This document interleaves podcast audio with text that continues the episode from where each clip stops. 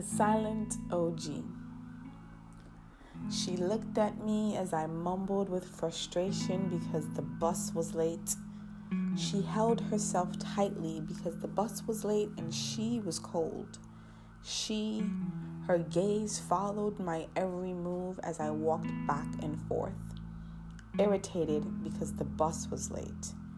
My chest was stiff and my face, though restless, was resting. A tightened jaw, a shaky body, and furrowed brows. She looked at me again and she held herself tighter, for what she saw in me made her colder. Her gaze was always at my core as I tried to run away and hide. She said nothing but asked everything.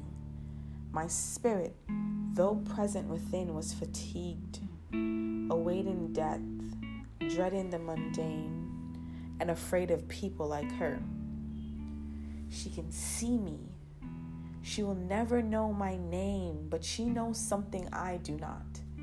The old lady at the bus stop told me to take ease.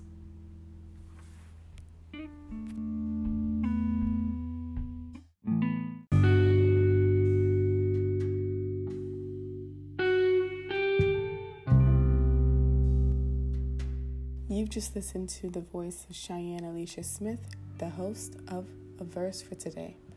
Thank you so much for tuning in. Do remember to subscribe, share, and follow. Peace.